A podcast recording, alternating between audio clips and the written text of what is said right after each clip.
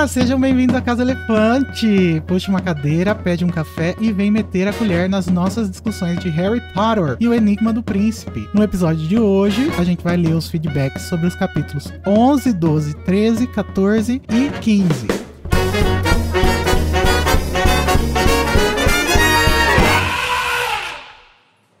Mas não se esqueçam, pelo amor de Deus, que a Casa Elefante contém spoilers e conteúdo adulto. Será que tem alguém que caiu perdido nesse episódio? Não sei. Mas se você for essa pessoa, leia tudo de Harry Potter e depois você volta. Seja avisado. Eu sou o Igor Moreira e estou aqui com a Tami e a Lorena. Oi, Lorena. Oi, gente. Tudo bom? Tudo ótimo. E galera que está ouvindo aí no feed do, de áudio, né? Essa, esse episódio, Metendo a Colher, sempre é gravado ao vivo lá no YouTube. Se você quiser ver a versão em vídeo, o link está aí na descrição do episódio. É só clicar e aí você vai ver nossas carinhas e aí vocês podem dizer: Nós somos como você imaginou. Nós não, por favor, não digam caso vocês tenham imaginado a gente mais bonito do que a gente é. Sim. E Só se você- manda se for biscoito. É, se for o caso, então para de ver o vídeo e volta só a ouvir a- o som. Ô, Tami, tem duas Oi. formas que as pessoas podem mandar comentários para aparecerem no Metendo a Colher, né? Quais são elas? Conta um pouquinho pra mim. O e-mail é acasaelefante.animagos.com.br, caso você seja uma pessoa antiga ou do mundo corporativo. E o grupo do Telegram tem o link para vocês clicarem para mandar os feedbacks por lá também. Top, obrigado, Lacrome. E nós temos formas de apoiar a Casa Elefante e o Animagos, que são o PicPay, o Patreon e o Pix. Caso você queira mandar só uma contribuiçãozinha é, única, né? O Pix é pix.animagos.com.br e o PicPay é picpay.me barra animagos e o Patreon também é barra animagos, patreon.com barra animagos.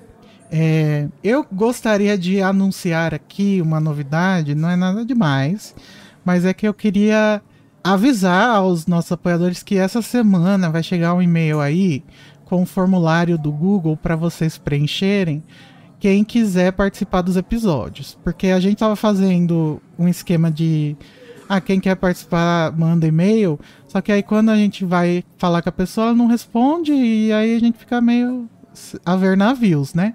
Então, a- coloquem lá no Forms do Google, tem as opções para você pôr seu telefone, que tem o WhatsApp, e o e-mail também. Coloquem as opções que vocês têm acesso mais frequente, né? Porque geralmente a gente marca assim a, a gravação meio em cima da hora, então a gente vai te convidar no dia anterior, ou talvez no mesmo dia, né? Mas enfim, eu, eu vou mandar pro e-mail de todo mundo que apoia. E quem são as pessoas que apoiam? Vamos falar aqui. É, vamos dividir, tá, galera? Eu vou falar a primeira coluna lá. Gilberto Soares, que eu acho que foi o nosso primeiro apoiador, Deus abençoe, obrigado. Chay Stork, Eduardo Leão, Flávio Pereira Cardoso, José Lucas da Silva e Almeida, Bruno Fernando Costa, Letícia Oliveira, Felipe Soeiro, Cláudia Choré dos Santos, Fabrina Esperandil. Die- eu sempre travo no nome da Fabrina porque eu não sei se estou falando certo, mas acho que eu tô. Diego André Salgueiro Barbosa, Aline Rocha de Souza, Bruna Cohen e quem mais, Tami? Mariana Caprioli, Jefferson Valente, Gisele Oliveira, Carlos Eduardo dos Santos, Maiara Reis, Clarissa Ferigolo, Ferigolo, Suzana Vieira Erbas, Ela mesma, Suzana Vieira, gente. que não tem paciência, Diego Queiroz, Amanda Justino e Carla Maurício. Quem mais? Agora, Lori. Laís Araújo, Vitória Cunha, Rodolfo Nascimento, Marina, meu Deus, Marina Baird, Ba- Baird, Bi- Acho que é Baird mesmo. Marina Baird da Flon Ferreira, achei chique seu nome, Marina. Renata Agueira Bassan, Beatriz Turella, a Clarice Quinello, Vitor Sacramento, Juliana Kopp e Luciana Pitas. Ju- Juliana Kopp também é conhecida como Juliana K-pop. E Juliana Swifter também, pois ela está, vai, estará na batalha por ingressos da Taylor. Que começarão em breve.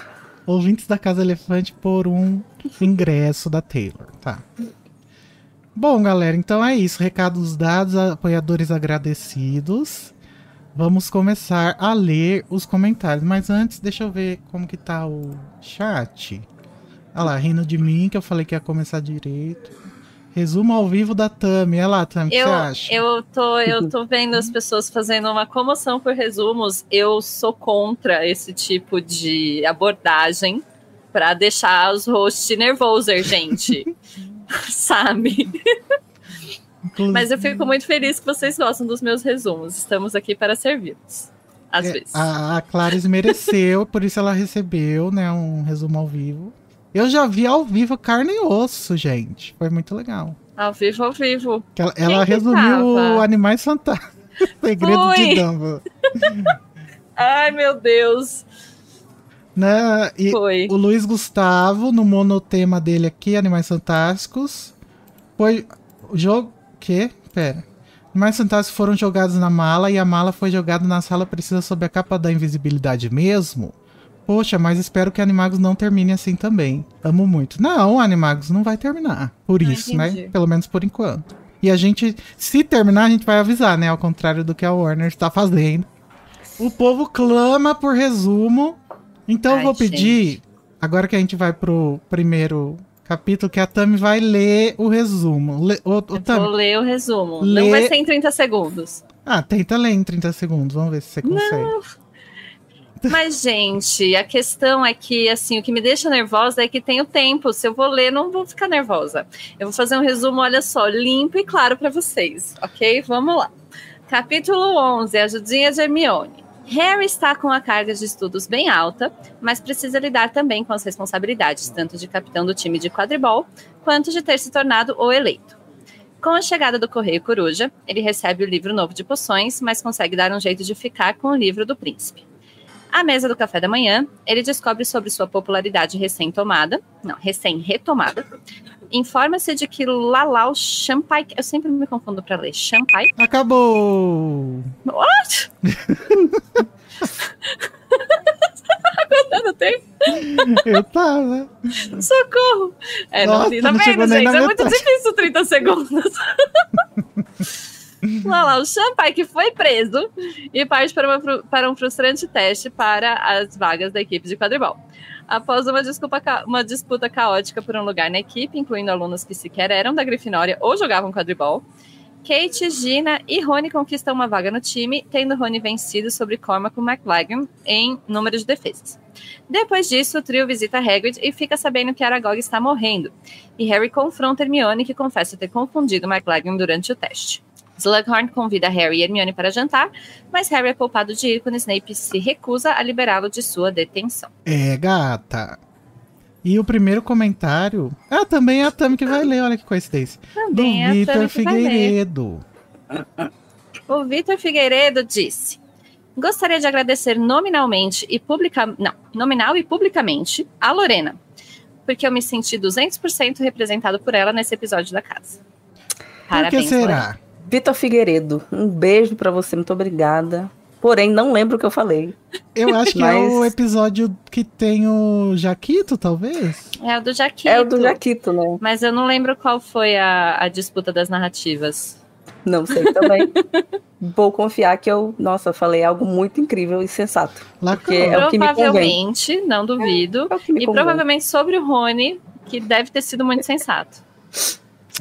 Agora tem que aguentar a Tamires, hater do Rony. Me poupa.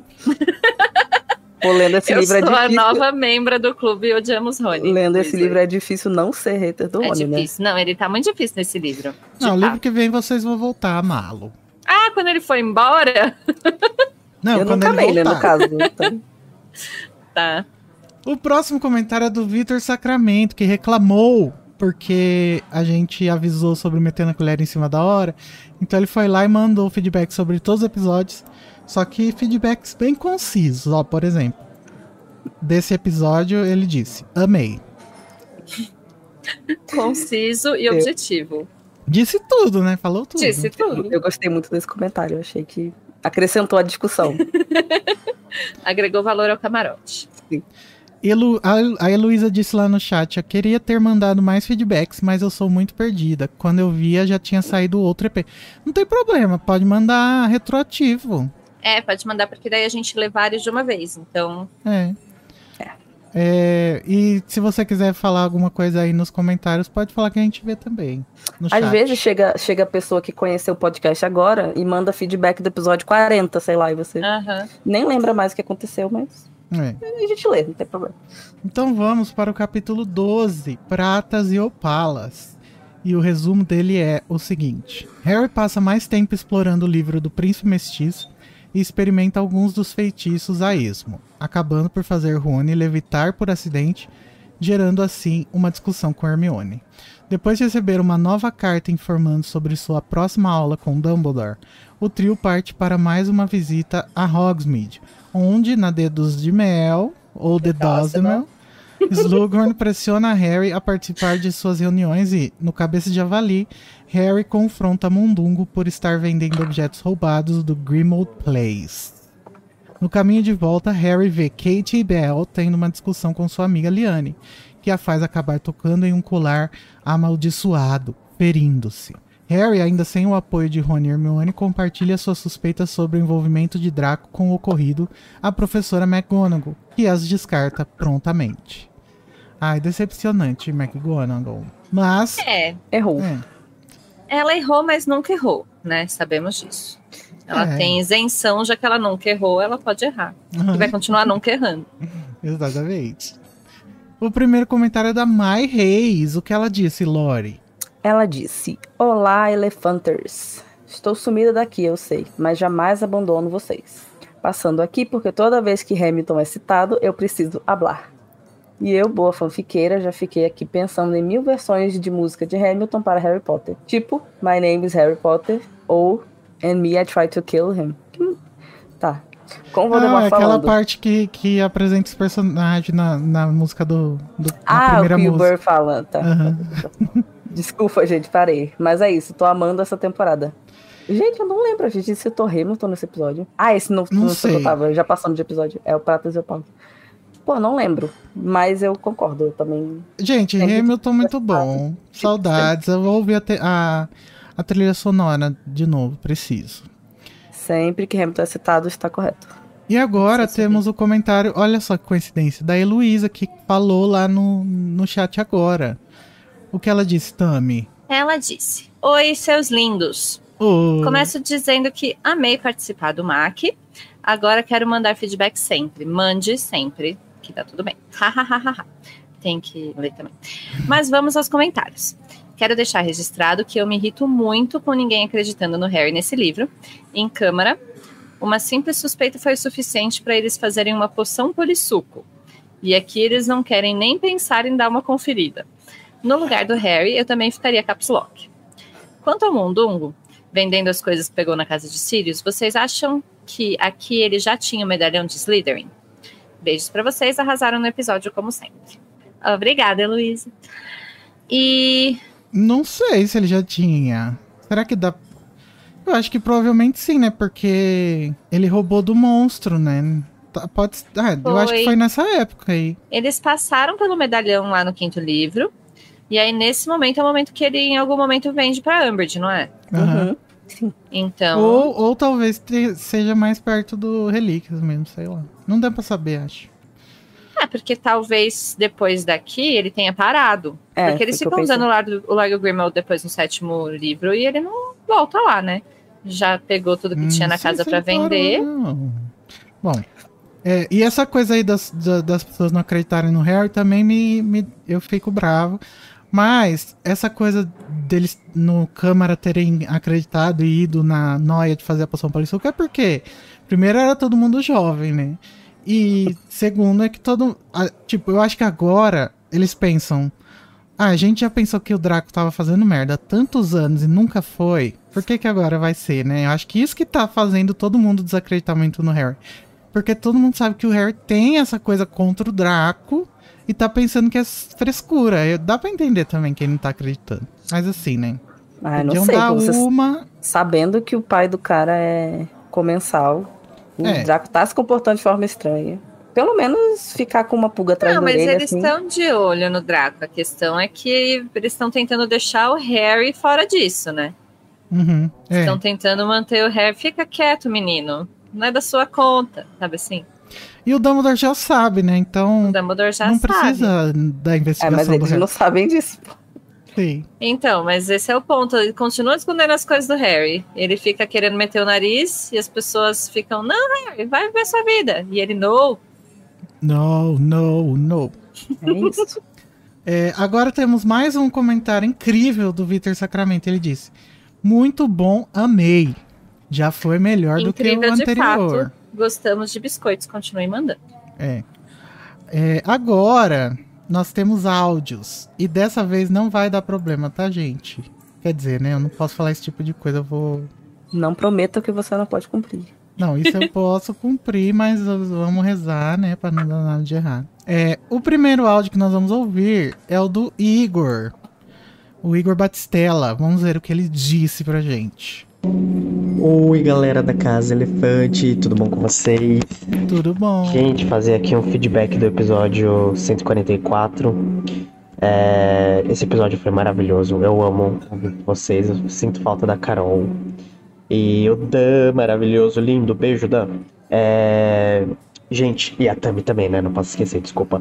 Gente, gente, eu queria falar do, de- dessa questão que vocês falaram, que a galera não tá dando muito crédito pro Harry.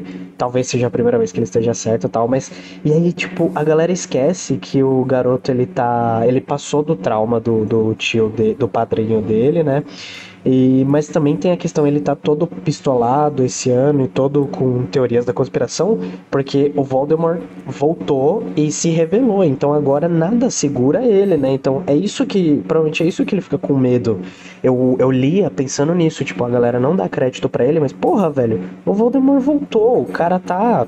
Ele sabe do que o Voldemort é capaz, ele enfrentou o Voldemort. Então, como que a galera pode não dar crédito pra ele, pras coisas que ele fala, pras teorias da conspiração dele, estando certas ou não, sendo que ele foi que enfrentou o Voldemort mais de uma vez, ele é, lá no Ministério lutou contra o Voldemort também, então, meu, a galera não dá crédito pra ele, não faz sentido. É muito bizarro, a galera simplesmente parece que de um ano pro outro a galera esquece tudo que aconteceu. Eles precisam ler o primeiro capítulo da, da J.K., que ela sempre dá um, um sempre dá um recall, né, em tudo que acontece. Então eles precisam ler essa galera, porque, porra, mano, o cara lutou contra, ele sabe tudo o que tá acontecendo, ele tá com medo de tudo que tá acontecendo, e aí ninguém tá nem aí porque ele fala. Bancada isso daí.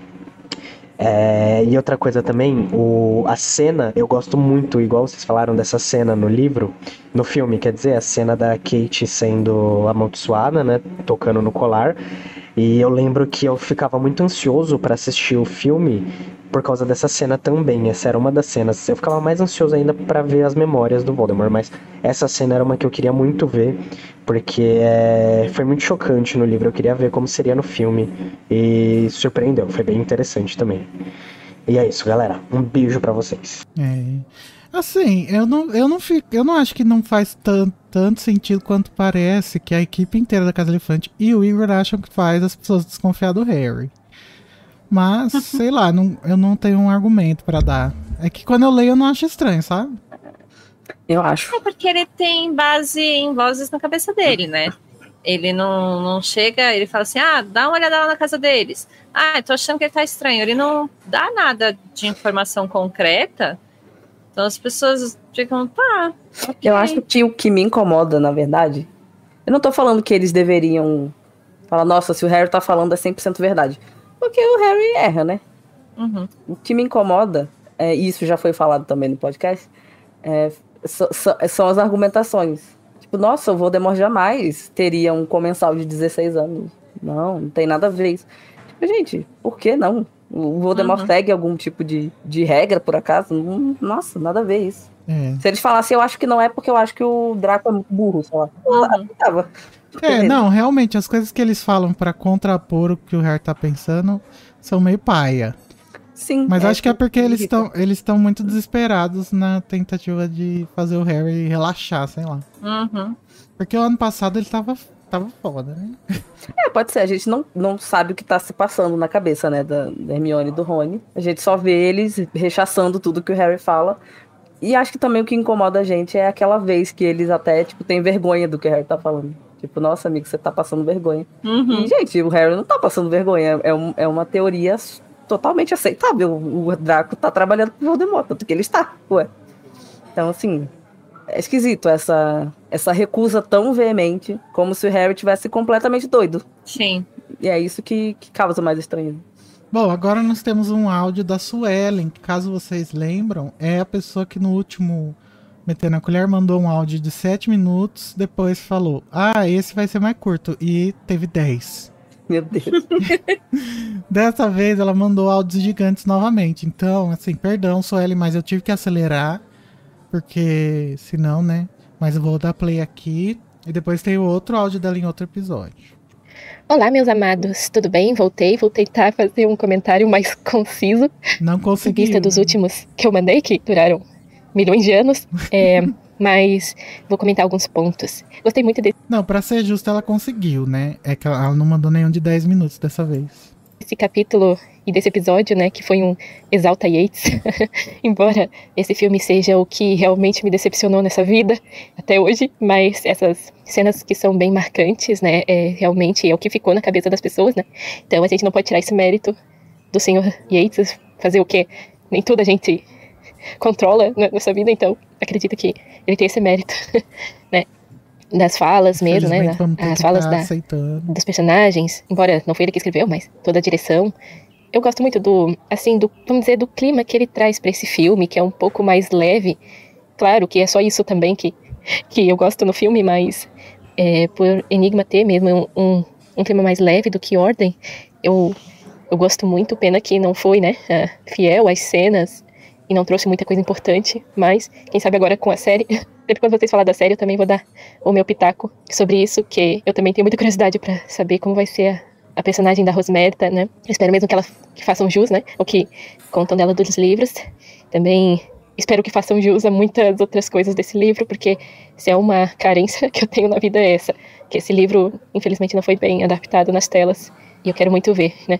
É, isso nas telinhas e esperamos que seja feito isso, né?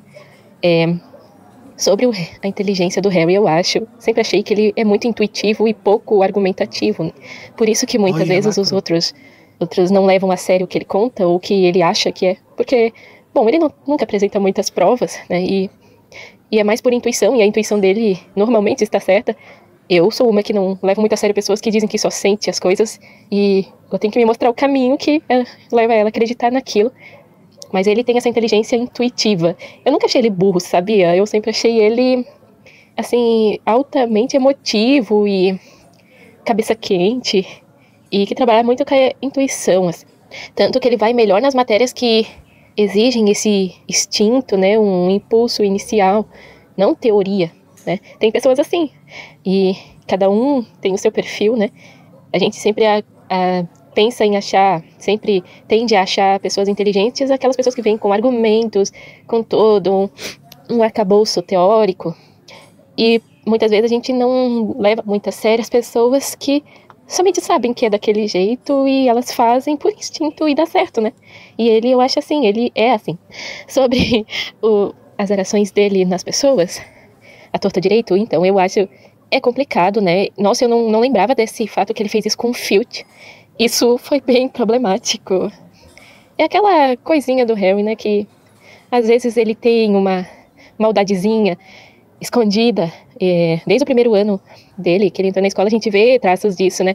Ele tem essa, essa maldadezinha, assim, essa malícia. Né? É, e talvez seja o lado sonserino dele.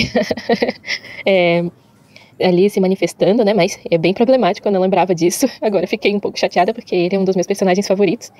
E Danilo, tamo junto. Eu também gosto muito dos crimes de Grindelwald porque é o filme que mostrou ele mais cruel. Eu não gosto muito que tentem humanizar tanto o Grindelwald porque eu sempre achei ele um abusador, manipulador. Porque o que ele faz com o Dumby não é coisa que se faça com ninguém, sabe? E ele ah, eu não sei, sabe? As pessoas têm uma opinião e a minha é sempre meio polêmica sobre isso, que eu acho que ele não gosta verdadeiramente, nunca gostou verdadeiramente de ninguém. Só claro, na prisão, que ele se arrependeu, mas também porque não tinha mais o que fazer, né? Daí é claro que ele vai se arrepender, mas não sou muito a favor disso, assim. E nesse filme eu achei ele mais cruel, achei ele mais é, palatável pelo que foi escrito dele, né? Então, gosto muito desse filme também, tirando o final. é, e, é, o colar, gostei muito da teoria da Tami, né? Do colar, que pode ser um obscurial, né?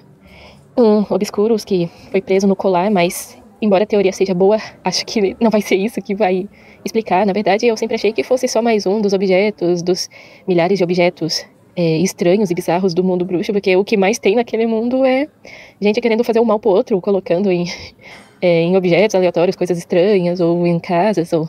Então, isso, sinceramente, nunca foi assim, novidade no mundo bruxo, né? Sempre um querendo passar por cima do outro, são pessoas estranhas e com emocionalmente instáveis, então é, essa é, embora a teoria seja legal, né? Mas acho que nem tudo vai ser explicado com o Obscurial. É, acho que é isso, né? É nesse comentário. Se eu lembrar de mais alguma coisa, eu comento no próximo. E é isso aí, gente. Obrigada pelo, pelo episódio. Vocês são maravilhindos. Amo vocês. E é isso aí. Beijos. Eu também amei o Obscurial no colar. Eu acho que quando a gente ficou sabendo desse Obscurial, foi, acho que a, adição do que no mais legal de Animais Fantásticos, né? Uhum. A gente endoidou e começou a pensar em várias formas como ele poderia estar tá na história original, né? E eu acho que faz muito sentido esse. Acho que aquele que se confirmou, né, da Ariana. Uhum. Eu gosto É, muito. o da Ariana, na verdade, foi bem rápido, né, que se confirmou. Esse do colar, o que. Eu não sei se eu comentei no episódio, mas a questão é que é visualmente muito parecido. Tanto no, no filme de de Enigma quanto no filme de Animais Fantásticos.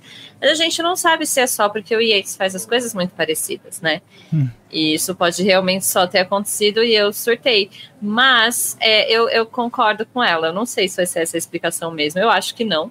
Mas pode virar o meu headcanon, assim, em algum momento eu achar que é o Credence que tá lá no Enigma. É, a gente pode até pensar num, numa coisa interessante que seria o obscurial, ele, ele, pode não ser uma coisa específica, ele pode ser só uma massa de magia negativa, sei lá, que daí a gente Mas poderia... ele é, esse é o ponto. Porque assim, se, uh, como no, no filme de Animais Fantásticos, aparentemente não querem matar o Credence, né?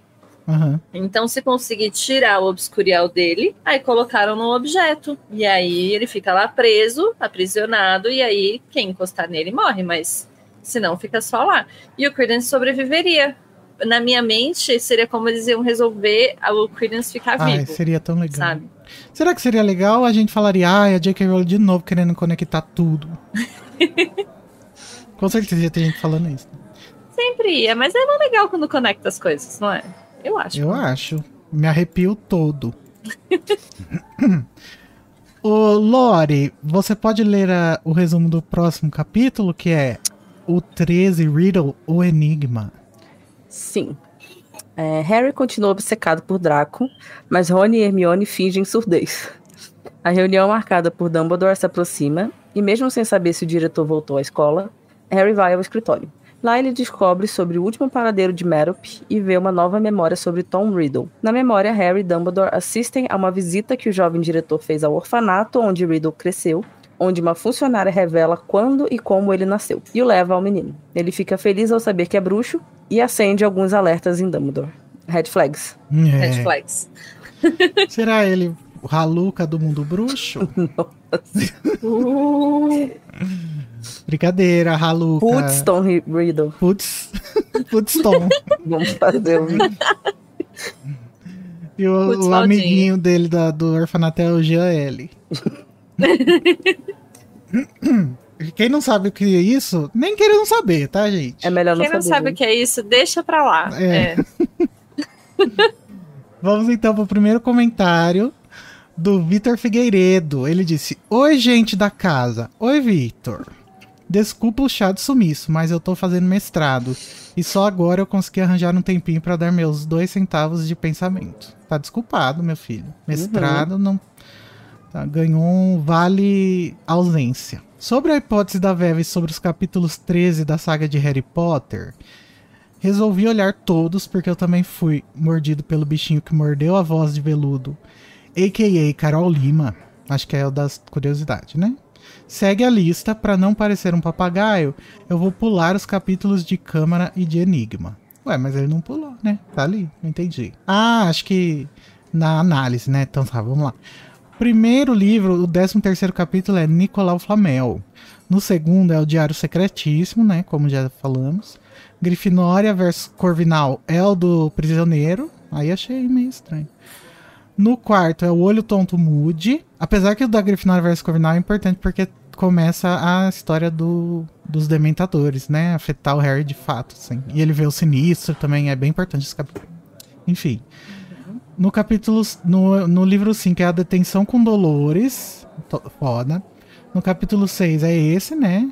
E no capítulo 6, não, no livro 6. E no livro 7 é a Comissão de Registro dos Nascidos Trouxas, que inclusive é onde a gente vê a Lambert de novo, não é? Uhum, exatamente. Olha só. Então vamos lá, ver a análise do Victor. Levando em conta que todos os sete livros seguem a estrutura do monomito de Campbell, adaptado pelo Christopher Vogler, história de três atos, partes, onde há uma virada de trama que leva ao ato parte seguinte, temos. em Pedra é o capítulo onde temos a vitória da Grifinória no jogo de quadribol. Grandes coisas. E o Harry decidindo impedir o Snape de pegar a Pedra Filosofal, servindo de virada no enredo do livro para entrarmos no terceiro final, no terço final, e assim na resolução da história. Em Prisioneiro é o capítulo onde Sirius invadiu o dormitório da Grifinória quando Neville perdeu a anotação das senhas. Esse capítulo é mais ou menos o ponto onde acontece a primeira virada da trama que leva ao segundo ato, ou segundo terço do livro. Uhum. Podem me responder o Altair. Oh, tá, já, já te respondo, Altair, calma aí. É, em Cálice é o capítulo onde vemos o professor Olho Tonto enfeitiçando o Draco quando este tenta enfeitiçar Harry pelas costas, sendo o capítulo anterior à aula onde somos apresentados as maldições imperdoáveis. Embora não seja o ponto de virada do primeiro ato do livro, começa a dar os ares de que está quase lá. Aí uhum. você. Uhum. Não sei. Em ordem, temos o capítulo onde vemos Harry lutando silenciosamente contra Damares. Digo, Dolores, sofrendo a tortura. Embora esteja longe da virada de trama que leva ao segundo ato, o capítulo mostra a verdadeira face da professora indicada pelo Cornélio, caso o leitor não tivesse entendido pela cena da festa de recepção no primeiro dia de aula. Certo. E em Relíquias, temos o capítulo onde Harry e companhia estão infiltrados no ministério sob disfarce da poção Polissuco e tentando obter o medalhão da Sonserina, o trio causa o caos no ministério. É literalmente na passagem do fim desse capítulo para o seguinte, quando começamos o segundo ato do livro, com o grupo acampando dia sim, dia não. Uma pena que a Larissa não estivesse no episódio para nos dar uma pérola de 4 horas de duração. Meu Deus. e agora, aproveitando o ensejo, eu sei. Ai, sei uma de Lia, não foi? Deve ser Dei. Dei uma de Lia. Deu, ensejo. Uhum. Sim. Achei, mas achei chique, achei barroco. Também. E tá, não tá tão barroco assim essa palavra, as pessoas estão usando. Vou fazer um alto jabá. Meu TCC foi na área, na área de educação e eu trabalhei com os livros de Rowling. Olha lá, coro. Pedra, Câmara Prisioneira e Animais Fantásticos, de George Martin, A Guerra dos Tronos, focando na interdisciplinaridade da literatura fantástica com a biologia escolar. Gente! Legal. Caso alguém tenha curiosidade com o TCC, esse é o link do repositório. Vixe, Maria. Vou colocar no chat. Só um minuto. Eu tenho, já vou abrir aqui, inclusive. Eu vou colocar no chat da live e se eu não esquecer, perdão se eu esquecer, eu vou colocar também no, na descrição. É, esse é o link, link do artigo publicado nos anais do ex-BC de 2022. O título é A Entrada do Mundo de Harry Potter nas Aulas de Biologia. Aí ele mandou outro link. Vou pôr aí no chat também. No mais, eu estou amando essa temporada, até porque o Enigma do Príncipe foi dado a mim pela minha madrinha. E a edição surrada de 2006, com o erro de Jerry, ainda está guardada com carinho. Ai, meu também tem Ai, que coisa linda. Beijos da cota hétero. Obrigado, Vitor. Então, essa análise toda aí, quando a Veves falou isso, eu também tentei fazer uma coisa na minha cabeça, assim, de tentar desvendar o que teriam em comum esses capítulos. Eu acho que você achou uma coisa interessante, comum, né? Que é a proximidade, assim, ou pelo menos uma relação com o fim do começo, né? Que seria o fim do primeiro ato. Gostei. E vocês? Eu acho que faz sentido, sim. Uhum. Mesmo que não se aplique para todas as obras, eu acho que dá para traçar alguma coisa por aí. Porque, de todo jeito, tem a coisa do, do mal agouro, né? Em volta do 13. E se você olhar, todos esses capítulos tem alguma coisa negativa acontecendo. Uhum. Sim. Uhum. Mesmo que não seja necessariamente uma virada de ato, é alguma coisa pesada, assim. Eu tinha pensado nesse, nesse sentido também. Tipo, todos esses capítulos têm uma coisa carregada, né? Uma coisa ruim, assim. É, e, e É, é, uma apresentação para o conflito, né? Não necessariamente assim um- alguma coisa ruim, mas algum confronto com o conflito do livro. e são coisas tão importantes que todas estão nos filmes, né? Uhum. Então, pelo menos são coisas importantes, de fato. É, então, deixa eu responder o Altair Games. Ele perguntou: O que você acha desse pessoal que fica se utilizando do cancelamento da J.K. Rowling para ficar diminuindo Harry Potter e enaltecer outro livro ou autor, como por exemplo os fãs de Neil Gaiman e do Riordan? Então, Altair, você já fez essa pergunta em umas cinco lives, né? E eu acho que eu já respondi pra você três vezes. eu não sei se você pergunta e sai, mas assim, eu, eu acho que você tá querendo algum, alguma resposta específica que eu não tô conseguindo te dar, porque eu, eu acho que esse, esse problema aí que você tá apontando das pessoas que estão diminuindo Harry Potter pra, e, e enaltecendo outros livros pra diminuir Harry Potter não são ninguém, sabe? Tipo, isso só acontece no Twitter. Então não tem por que a gente ficar se preocupando tanto com isso. É que nem gay de chart, É, que fala, nossa, a Gaga é maravilhosa porque a Ariana Grande é um lixo. É isso. não, agora tá Você- Taylor e Beyoncé, né, a briga. Ah, é? Peguei, peguei exemplos aleatórios porque é isso, né? É, Para enaltecer uma, tem que falar mal da outra. Enfim, tem. e assim, se todo mundo for ler livros do Neil Gaiman e do Rick Riordan com a mesma má vontade que eles estão lendo Rowling agora, vão encontrar tantos problemas quanto, sabe? Então, Uhum, exatamente. ninguém é perfeito. Enfim. Concordo. O V. César, ele tem uma carinha, né, de gay de chart, não tem? ele botou Fala a foto, aí. vamos ver a foto Fala, dele. B. César. Aí, falou que a Beyoncé contratou a Taylor como manicure. Por por da isso que eu Beyoncé. falei, né? Não sei, isso é ruim. Ah, V. César, você não é feio, não. Parabéns, viu? Gostoso. é, quem tá ouvindo no feed não vai saber, né? Porque antes de, de começar a gravar, ele falou que queria que eu chamasse ele de gostoso. B. César, conta pra gente por que que você, o que, que você tem contra manicures. Por favor. Ixi, o lacre. Tô brincando, tá? É porque eu sou Ué. fã da Taylor, mas não, não, tem, não tem problema se você falar mal da Taylor, não. Até porque eu gosto da Beyoncé também. Beyoncé vem pro Brasil, mas não esse ano, tá? Porque eu já vou ficar pobre pagando o show da Taylor. Então. Não, é, por favor, dá uma espaçada, gente. Vocês têm que criar um sindicato e ficar pensando na- no público, né? Tem que pensar no povo, né? Eu não sei se a Beyoncé vai vir pro Brasil, porque o show dela só tem brasileiro. É, o Brasil Shows inteiro já fora. viu os shows dela. Ela vai pensar, nossa, no Brasil não falta ninguém pra ver mais, não vou. Enfim. Continuemos então, que agora tem um comentário da Ana Lourdes, que a Lori vai ler pra gente. Exatamente. A Ana Lourdes falou: Olá, Elefanters. Deixar um minutinho, já volto. Tá. Dei uma olhada de onde surgiu a história de que o Voldemort é incapaz de amar porque foi concebido com uma poção do amor e realmente, como a Veves disse, não está no texto. É fruto de um surto coletivo do fandom gri- gringo que pegou uma teoria de fã e espalhou como verdade. Aparece muito em formatos de posts de Facebook no estilo Você sabia que? E provavelmente aparece hoje em vídeos de curiosidades no YouTube e TikTok.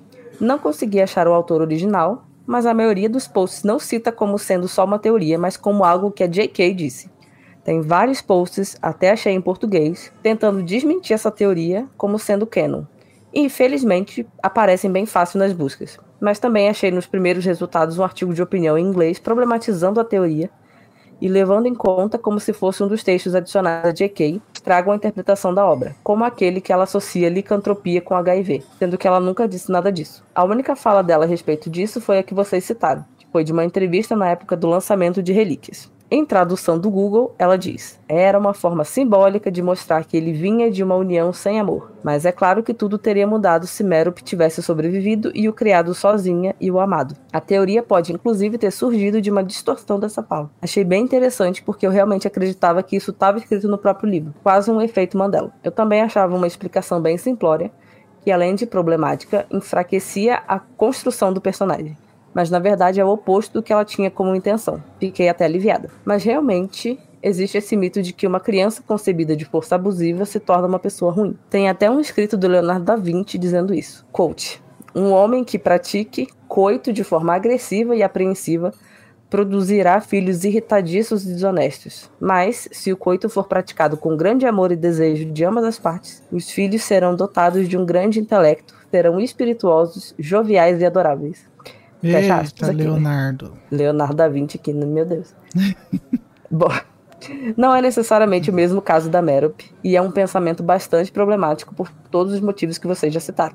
Mas achei interessante e esse senso comum pode ser um dos motivos para essa teoria ter surgido. Ah, mas Ainda- é verdade isso aí. Eu já ouvi gente falando isso hoje em dia, assim. Sim. O Leonardo da Vinci estava à frente do seu tempo no cancelamento. É, assim, Leona- Leonardo da Vinci falar, falar isso em 1500. 1400, 1500, né? Não lembro, gente, quando, de quando foi o da Vinci. Sei lá, né? Talvez até dê pra tentar passar um pano. Não tô falando que eu vou passar pano, tô falando se alguém quiser passar pano. Mas em 2023, É galera, como se tivesse alguém querendo cancelar ele, né? Por isso. não cancele Leonardo da Vinci, gente. Por favor, gente. Eu adoro a Mona Eu- Lisa. Mona Lisa, um lacre, gente. Não É. cancela Leonardo da Vinci. É, eu amo esse conceito, né? De vou cancelar um homem que morreu há séculos atrás e é totalmente consagrado. Porém, a gente vai conseguir cancelar ele. É, e vamos botar o Leonardo contra o Michelangelo, igual fazem com as divas pop aí hoje. Michelangelo. Não, Leonardo da Vinci, tapete do Michelangelo. É. Ah, de- ah, tá. Ainda um pouco dentro, dentro desse assunto, eu acabei relacionando a história de uma mulher que foi abusada e, por causa desse abuso, se torna abusadora de outros com a própria J.K. e os discursos transfóbicos que ela adotou nos últimos anos. Digo isso porque um dos motivos que ela alega é o medo de homens usarem os direitos trans como mais um artifício para abusar das mulheres por conta de todo o trauma que ela sofreu. Fiquei triste que consegui relacionar a autora e mãe da saga com a mãe do próprio vilão, quase uma ironia poética. Entendo que talvez possam achar que é uma viagem minha, mas me chateia muito a postura dela e todas as consequências negativas que trouxe para a vida das pessoas trans. Então acaba que penso nisso com frequência, refletindo, é, refletindo sobre a obra dela. Prometo tentar mandar feedbacks menores. Beijo para todos vocês. Beijo, Ana Lourdes. E obrigada pelo feedback. Obrigado. Mas é, um comentário que começou assim numa boa e acabou no- na melancolia, né? Na tristeza. Acabou numa bad. Eu tava ouvindo, vocês querem cancelar o Leonardo da Vinci e exaltar Michelangelo? Como assim? Não, a. Lorena, eu não. Leonardo da Vinci está cancelado porque eu tenho o poder de cancelar o Leonardo da Vinci. Porque o capitalismo vai afetá-lo bastante. É, não, o ponto que eu queria comentar aqui é que eu achei. Eu, eu não, eu não sei direito. Calma, deixa eu lembrar onde que tava. Qual Não era da, parte, amiga? da pessoa. Eu tô- deixa eu lembrar que o comentário é longo. Sim, mas qual é a parte? Ah, quer? sim! Não, eu queria dizer que. Como assim não tá no texto, gente? Sério? Sério? É sério mesmo? Eu achava que pelo menos estava implícito no que o Dumbledore fala, não tá? Não. Eu caí no efeito Mandela também. Queria pontuar isso pra sociedade. É, gata. Gente, eu jurei Jurei. que o Dumbledore falava isso. Não com todas essas Não com, todas, essas palavras, mas que dava a entender muito claramente. Eu Tanto que eu acho que achei, quando as pessoas começaram a falar, meio que soou como, ah, é, pra mim, e ok. eu sabe? achava que o Dumbledore dava a entender que essa era uma possibilidade. É que nem o Snape conjurando o patrono. Essa aí do Snape congelando patrono, eu não Gente, sei eu nem tenho do que essa memória na minha mente. Eu fui procurar, fiquei procurando no Ah, livro. Eu falei, não é sim. possível que não tá aqui. Não tá. Conta, conta aí, Tami, porque o pessoal. É eu um não TikTok, sei, né? eu não- é um TikTok, eu acho, falando que o, o, a cena no sétimo filme, ou no livro, no livro mesmo. Não tem nem no livro, nem no filme, né? Eu não sei se tem no filme. Não. Eu não sei, Não, eu sou confusa. Mas no livro eu fui procurar que o Snape procu- é, vai lá na floresta, tem a- na- nas memórias do Snape, tem ele indo lá na floresta conjurar o patrono. Mas não tem, não, sabe? Tem só a cena dele falando, aí ele fala, já sei o que fazer. E corta para Outra cena. nada. E aí eu fiquei assim, cadê a cena, gente? Não tem mesmo. Enfim, dois efeitos Mandelas. O fandom tá tóxico. Ele tá gerando memórias na minha cabeça. Queria denunciar isso aqui. Implantando memória. Força guerreira, Tami. Ó, fizeram uma pergunta interessante aqui no chat. A Suelen. A Suelen, que já comentou aqui, né? Mandou áudio. Comentou aqui. O que, que vocês já acham sobre as pessoas demonizarem o Tom Senior por ter abandonado o seu filho e nem querer saber dele? Ele está justificado? Eu acho uma coisa interessante de se pensar. Porque tá, ele abandonou a criança. Abandonou. Mas assim, ele foi obrigado a ficar com a Merup. Ele tinha obrigação de querer saber do, do, do Tomzinho? Não sei. Então, é aí que tá justamente toda a teoria da falta de amor. Ele não tinha amor nenhum por ela, nem pelo filho. Mas tem outra coisa que é responsabilidade, né? Que daí não precisa de amor pra ter. É, porque aí se a gente falar que ele tá, que ele tá certo de largar o filho, seria a mesma coisa de. Quer dizer, nah, não sei, guardadas as devidas proporções, talvez fosse a mesma coisa, não sei. De dizer que um cara que transou bêbado e não lembra também pode ir embora, sabe? Tudo bem que ele foi meio mantido em cárcere privado e tal. É, não é, É, exatamente uma outra mesma coisa. situação, de fato. Mas, enfim. Não sei, eu fico pensando eu, sei lá, se acontece isso comigo. Alguém me mantém em cárcere privado, eu tenho filho, eu sou obrigada É. a cuidar do filho, Mas amar a- meu filho. A questão do, da poção do amor ainda é especulativa também, né? O Dumbledore especula isso, mas ele não tem certeza. É. Agora, inclusive, faz todo sentido isso nem tá no texto, porque ele fala, eu presumo, eu acho que tem um período aqui que eles ficaram juntos, depois ele foi embora. Olha, mesmo não sendo uma poção do amor, é porque não teria como basicamente ser outra coisa, porque a Merup não era boa fazendo magia. né? Ou ela não era boa só na presença do, da família, não sei. É, dizem que quando. também especula. Diz Não que sei se ela quando o faria pai dele foi quando o pai dela foi preso, ela voltou a fazer magia bem. Uhum, É, não sei se ela faria um. Poderia ter feito um Impérios, alguma coisa assim. poderia. Mas eu acho. É, de toda forma dá pra entender que é coercitivo, né? Que Isso que eu ia falar. tá lá por livre espontânea vontade. sim. Acho muito complicado. Não é que é impossível, mas acho muito complicado a gente achar que de alguma forma o Tom Riddle ficou aquele tempo com a Meryl porque ele quis. Acho que muito difícil ter sido o caso, né? Mas assim, realmente eu não tenho resposta pra isso. Assim, eu entendo que a criança não, não tem culpa. Então, óbvio que é injusto a criança ser abandonada dessa forma. Mas entendo também que o Tom Riddle não quis aquilo. E quando ele se livrou, ele só queria seguir a vida dele e não lembrar e não ter nada a ver com aquilo. Eu vou julgar, criticar? Não sei. Então, esse é o Não tipo de pergunta que não tem resposta, né? Que a única coisa que você pode pensar é o que você faria. Porque julgar o. Porque, por exemplo, eu acho que eu não ficaria bem sabendo que tem um filho meu perdido pelo, pelo mundo. É. Mesmo que eu tenha sido sofrido abuso na mão, na mão da mãe da, da criança. Porque ele não é a mãe, né? Então, Mas ele não é uma lembrança constante do, do que você sofreu? É, depende do que você sofreu, né? É- é- a gente não sabe se a pessoa, a pessoa lembra tudo que aconteceu enquanto ela tava. Depende do que, que aconteceu com ele, né? Sim, talvez ele. Talvez, tá, gente? Não tô. Mas talvez ele não seja uma pessoa traumatizada. Ele só ficou puto e falou: ah, que saco, eu vou embora. Uhum. Ah, pô. Então, talvez ele seja traumatizado. Enfim, é muito especulativo. Isso a gente não tem elementos no texto pra falar. Exatamente. Qual foi o impacto psicológico no Tom, no Tom Senior, né? A gente sabe o impacto do que aconteceu no Tom, no Tomzinho. É. No Tom Riddle não, não sabemos. Eu, sinceramente, não julgo, assim, não vou ficar falando, ah, o Tom Senior era lixo, não sei o quê. Eu não sei. Não sei, não sabemos o que rolou exatamente. É. E a própria que né, gente? mais informações sobre como foi pra gente poder bater algum martelo, né? E a própria Merup, né? A gente é, entende a dualidade ali da situação. Ela né, também sofreu muito É. durante a vida, o que ela fez, obviamente, não se justifica de forma alguma, mas a gente consegue entender por que, que as coisas aconteceram daquela forma. Consegue entender o porquê ela fez, mas ainda assim não tá certo. Óbvio que não tá certo, É. mas eu também não fico, ah, mero pessoa Vá. Cancelada. coisa. Cancela Merope. canceladíssima. né? É complicado, são situações assim bem. E, e é isso que é legal, né? Do, do livro e as pessoas falam muito da ah, de como o Voldemort é unidimensional e tal. E eu entendo que, que tem, tem, tem um pouco disso, mas tantos outros personagens e tantas outras situações no livro não são. E eu acho que é isso que é legal, né? É. Sim. Eu, esses últimos dias, tô pensando muito sobre o que faz Harry Potter ser tão bom de se reler, né? Porque eu e a Tami vamos dar uma palestra sobre isso. Sim. E, verdade. E eu acho que isso é um dos aspectos, talvez a gente devesse incluir, que é essas perguntas sem resposta, sabe?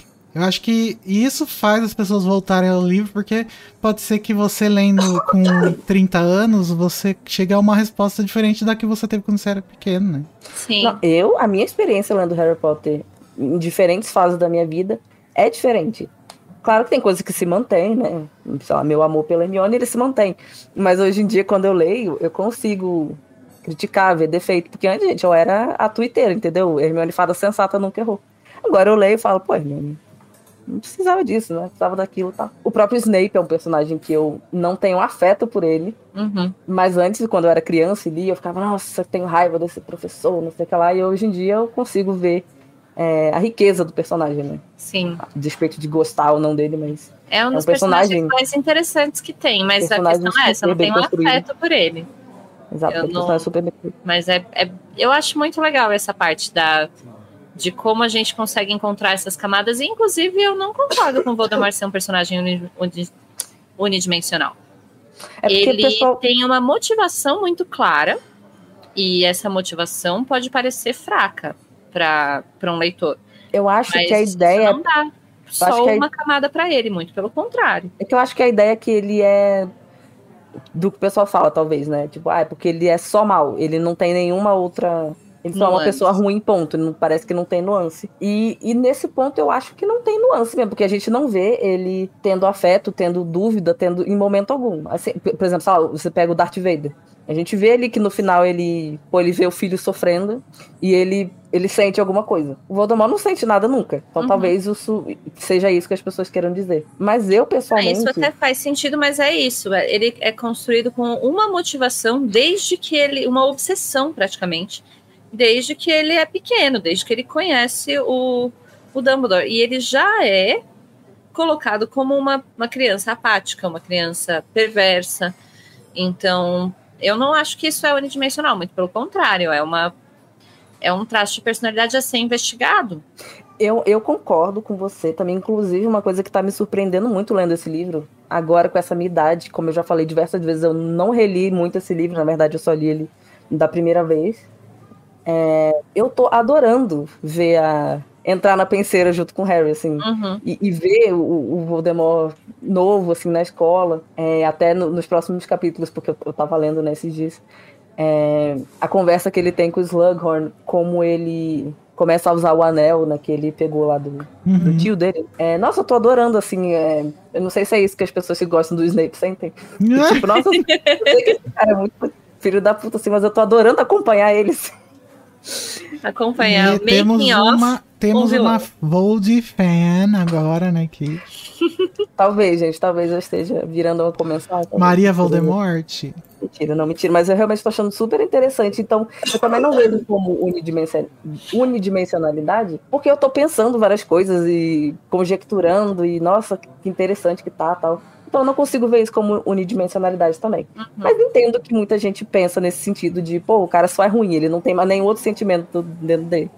Enfim, Sim, mas aí dá pra colocar o Harry nessa mesma, porque eles representam essa dualidade bom-ruim, né? O Harry e o Voldemort. sim. E dá pra colocar o Harry nesse mesmo lugar, assim, que é a criança que sofreu abuso, que sofreu um monte de coisa na mão de um monte de gente e tal, e tá lá, puro e belo, nunca quis socar a cara de ninguém, sabe? Enfim, Querer ele até Dá que, pra- né? É, mas sabe, assim, dá pra colocar Sim. que os dois É, têm pô. essa dimensão única, mas é porque eles representam isso na história. E muita gente não, não, quer dizer que não é colocado no personagem em outras camadas. muita gente não gosta do Harry justamente porque ele é muito heróizão, assim, né? Ele Uhum. sempre quer se. Ele é abnegado nisso, ele quer se sacrificar, ele sempre quer ir fazer e acontecer. Ah, eu discordo completamente quem disse que é heróizão, porque até hoje mesmo a gente falou sobre como ele fez merda lá com o Filch, sabe? Um herói não faz merda nenhuma, sabe? Nada mas isso- moralmente duvidoso. Mas isso são coisas que a gente. Eu acho que a releitura é muito rica por causa disso. E eu até citei o exemplo da Hermione, porque Hermione é a personagem que mais me impactou. O Harry era tipo. O Harry, tá lá, né? Beleza. Hum. É porque agora eu tenho elementos pra ver os defeitos e, e para falar, não, essa pessoa não é perfeita.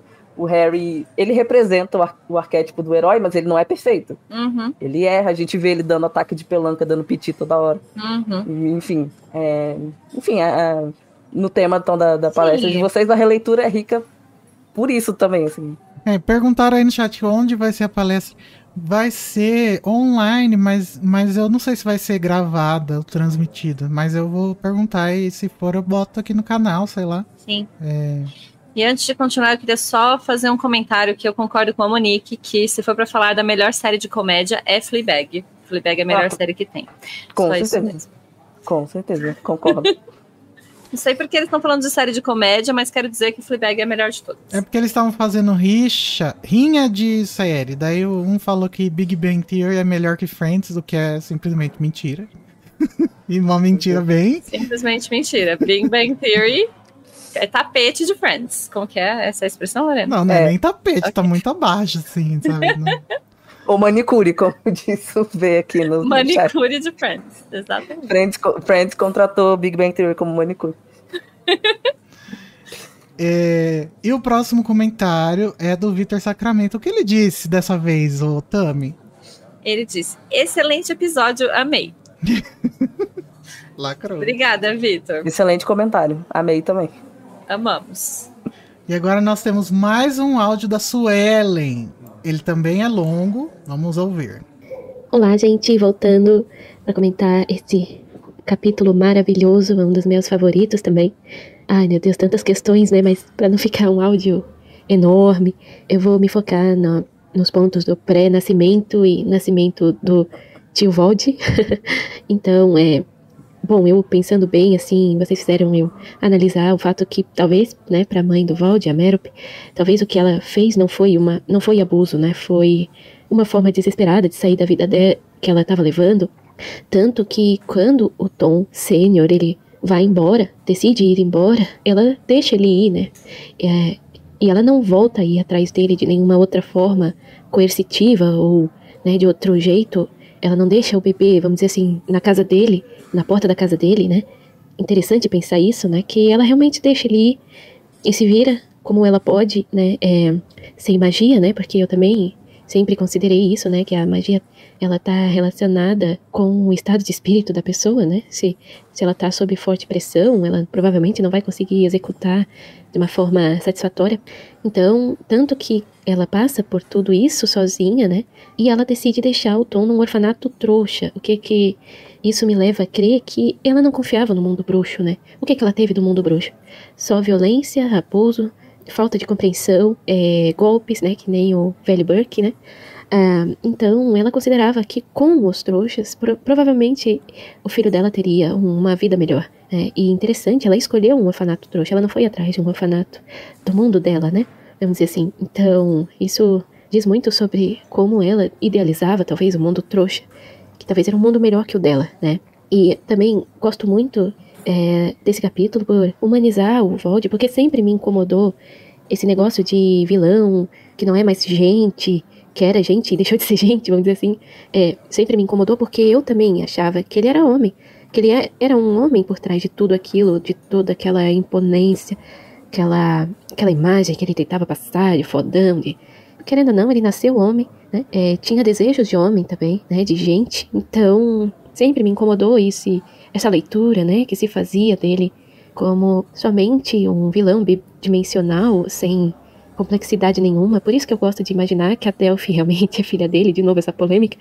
por causa disso, que é uma forma de humanizar ele, né? Embora as pessoas não gostem disso, mas eu não gosto desses personagens que as pessoas, que assim, o, a série ou o filme desumaniza tanto que as pessoas acham esquisito se eles têm desejos é, de gente comum, né? Nossas necessidades, essas coisas, eu acho, não gosto desse tipo de coisa. É, então, gosto muito desse capítulo por isso, né? É, essa também eu já falei, né, que essa questão de poção do amor na concepção, acho isso muito problemático. Isso para mim não é, não é mais levado, não existe isso de concepção sem, sem amor leva a psicopatia, porque implica em coisas muito simplistas, né, muito e sem dizer que talvez ele não foi o único caso e não se sabe, né, se, como foi a infância de outras pessoas que foram concebidas é, por poção de amor. Eu não gosto muito também dessa leitura é, de que automaticamente isso aconteceu, né? Isso se teve poção, porque o Igor já tá me fazendo.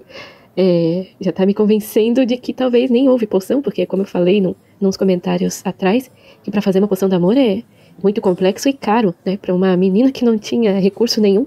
Então, para mim é, sei lá, isso ainda é em aberto. Eu espero que a série é, também aborde esses pontos. Embora talvez eles tenham que aumentar a restrição de idade, mas espero que ele, a HBO entenda que eles não vão fazer uma série para crianças, mas sim para fãs, né? É, para fãs que já consomem há mais tempo, assim eu espero. E é isso. É, tem mais pontos, mas acho que esse áudio já ficou grande. É, e vou comentar nos próximos, tá bom? Muito obrigada, gente, pelas reflexões. Vocês me fazem um bem enorme, é, ainda mais nesses dias é, que eu estou passando, né? E vocês são a minha companhia já há alguns anos já. Muito obrigada. Ai, que fofo. Ai, que fofa, Suelen. Linda. Amei.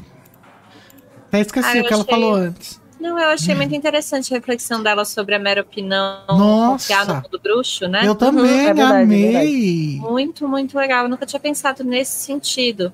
Porque a gente, na minha cabeça, ela parou ali em algum lugar, né?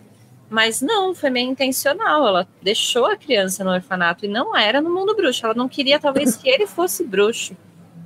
Olha, gente. Pra mim faz todo sentido ela querer Todo afastar sentido. ele do, do mundo bruxo, porque, como, ela, como a Suelen falou, o que ela conheceu no mundo bruxo não foi nada, nada bom. Uhum. Nossa. pensando, tem orfanato no mundo bruxo? Mas deve ter, né? É porque a Deve gente não, ter, a gente não Mas, sei lá, o mundo bruxo é uma cidade interior, né? Pois é. Você deixa a criança ali na, na soleira da porta de alguém. Não, É. tem, tem, tem tudo que tem no nosso mundo, né? Lá, eu acho. Tem eu que acho pensar que deve que. ter, mas não sei. Sim, faz sentido ter, mas é porque como a gente nunca viu, eu fiquei, fiquei pensando.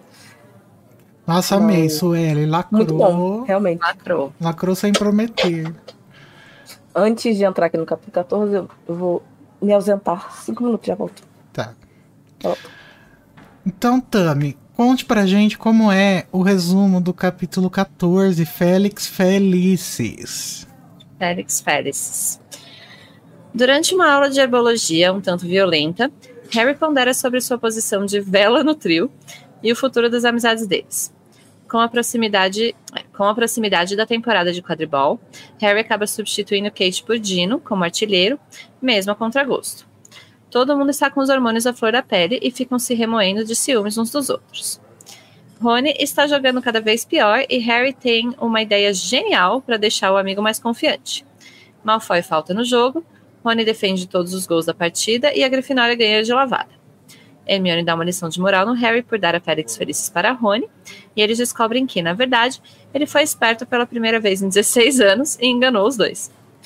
No fim, Rony acaba dando os amassos em Lila Brown e Hermione fica chateadíssima. Né, gata, vale assim.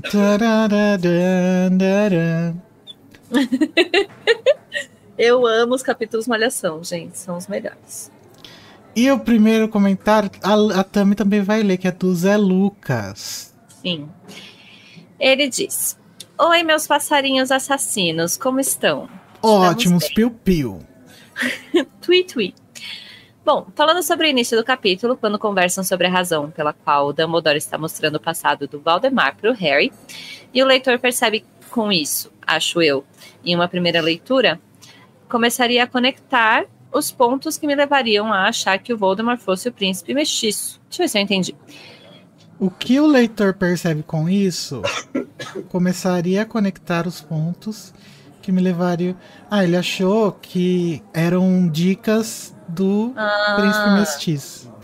É, e, e o título me, me, fe, me, me empurrou pra esse lugar também. Não nesse, né? No, no, no anterior. Isso eu não sei vocês, mas era uma coisa para mim muito legal nas primeiras leituras, que era sempre descobrir o que era o título.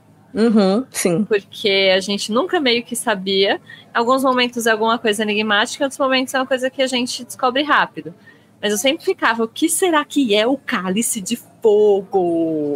Hum. Sabe? Era sempre um muito intrigante para mim. Mas eu não sei se eu cheguei a achar que era o Voldemort, não. Eu também não lembro se eu cheguei a achar, mas agora relendo, obviamente eu sei que não é ele. Mas eu fiquei assim, tipo, será que a Rowling tava querendo que a gente pensasse que era? Ah, eu acho. Porque eu consigo entender quem achou que era. Eu, eu consigo ver elementos ali. Só que eu também não lembro se eu achei quando eu tava lendo. Não lembro. Não lembro. Eu li muito rápido esse daí, porque esse era daquele que o povo já tava traduzindo na internet. Sim. Sim. Então aparecia um capítulo, eu já. Eu ia ler, eu não sabia nem o que estava acontecendo. Eu tava. Não, esse livro foi um surto, né? É, a gente nem raciocinava, né? Só lia, só. Mas eu não sei se eu terminei de ler o comentário dele. Ele só conclui com: Por hoje é isso, beijos de Gina para vocês. Beijos, eu não entendi. Beijos de Gina, como assim? Não sei se eu entendi, mas eu gostei. Achei fofo. mas. Esqueci o que eu ia falar. Mas eu ia falar que realmente, assim, eu, eu lendo, eu fico, gente, Príncipe Mestiço é total o nome que o Voldemort adotaria. Porque ele né, não, né, se acha. Ao contrário, ele não, mas ele não gosta da ideia dele ser mestiço. Não, ele não gosta de ser mestiço, mas eu digo por causa do príncipe. Sim. Por causa do príncipe, é. Ele se chamaria de príncipe. Mas. É, meio... Dele... Justamente a coisa do passado trouxa dele, ele renega, como se não, não. Sim, ele renega, mas Nunca como a, gente, vi. como a gente tá vendo que ele é mestiço, é, eu acho que talvez as pessoas façam essa, essa conexão, né? De, bom, temos um príncipe que é mestiço, pode ser o Voldemort. Mas, de fato, né, eles tentam apagar todo o tempo a, a trouxice dele. Então, é. A Esther disse, não tem como achar que o príncipe era o Vold por causa da data de publicação do livro que aparece no próximo capítulo. Sim, mas aí só aparece no próximo, né? Sim, a gente é, vai vendo depois. nesse dá pra levar a entender isso, né? Uhum. Bom, e, até ne, e até no capítulo que ele, que ele conversa com o Dumbledore e fala que, que, que não quer ser, ser chamado de, de Tom tal, é, eu achei muito essa coisa assim, tipo, nossa, mas era a cara dele a, a, começar a achar que é príncipe também, né? Sei lá. Eu fiquei com essa impressão. Mas enfim. Lembrei de um negócio agora, que quando a Soellen tava falando no áudio que o Voldemort nasceu homem, eu lembrei daquele surto do povo falando que a J.K. Rowling sempre foi transfóbica porque o Voldemort não aceita o novo nome do Tom Riddle, né? É Voldemort. E eles ah, ficam ah, mis, mis, mis nome ele. Nossa. Galera vai longe, né? Galera vai longe. Ok. Mas enfim, o próximo comentário é da Vitória Fiorin. Ela disse: Depois quero comentar melhor sobre o último EP, mas quero primeiro ser defensora do pobre do Sanguine. Ou Sanguine, né? Não sei. Inclusive, volte trema. Eu sou completamente contra o fim eu do trema. Eu sou contra a queda da trema. A trema tem utilidade. Porque, porque gente, agora. Linguiça. Exatamente, é linguiça agora. Eu fico, eu fico indignada que não tem trema. E a gente fica aqui assim, é assim, sanguíneo ou sanguine? Nunca saberemos. Não saberemos, porque não tem mais trema. É. Pra mim é sanguine, porque eu fico lembrando do linguine do Ratatouille. Que agora é linguine. Linguine. do linguine. Enfim, ela continua. Eu nunca me incomodei como os vampiros foram descritos nos livros de Harry Potter. Eu acho que eles condizem muito bem com o mundo mágico ali criado. Eu mesma não consigo imaginar um vampiro do Bram Stoker Anne Rice que se encaixaria na narrativa. Ah, mas a Rowling faria encaixar. Gente, olha. Lembrei agora de uma pergunta aí do chat que o Altair perguntou. É, quem ganharia no duelo os personagens entre os personagens de Harry Potter e de Crepúsculo? Eu não sou capaz de opinar porque eu não li Crepúsculo, nem vi os filmes. Vocês são? Depende dos personagens. Ah. Você eu colocar. Acho que só o primeiro Crepúsculo, mas eu não lembro. Eu li todos os Crepúsculos e assisti quase todos os filmes. Eu acho que depende do personagem. Você botar o Edward contra o Harry, obviamente que o Harry vai ganhar, né? Ah, é? Ah. Mas ele não mas é. Mas o Harry contra o Cedric? Milenar. O Harry contra o Cedric. É o mesmo. Ator, né? Sim, mas é porque daí é. Aí já tá na mesma franquia. Olha, o Harry contra o Cedrico, a gente já viu quem ganhou, tá? O Harry ia perder, livro. porque ele ia chegar a ver o, o, o Edward e falar: Meu Deus, o Cedrico. ia dar gatilho. É. Ou ele ia ficar puto, falar: Ah, você morreu pra vir pra cá, filha da puta, e eu tava lá sofrendo. Seu pai tá sabendo? Fica aí, fica aí. Ó, Dumbledore versus o, o Caralho, o Carlyle. É, Dumbledore, obviamente. É porque o problema do, do, rapidamente, o problema dos personagens do Crepúsculo é que eles são muito pau mole, entendeu? então, eles não fazem nada, eles são o vampiro vegano, que não quer transar, é umas coisas assim que, gente, reage, faz vampiro alguma coisa. vegano é um Sério, é, eles, eles são veganos. É. Aí o Edward, pra poder transar com a Bela, tem que casar com ela antes, gente. E a monogamia. Desculpa, desculpa aí, os fãs de Crepúsculo, mas. Veganos e monogâmicos. Complicado.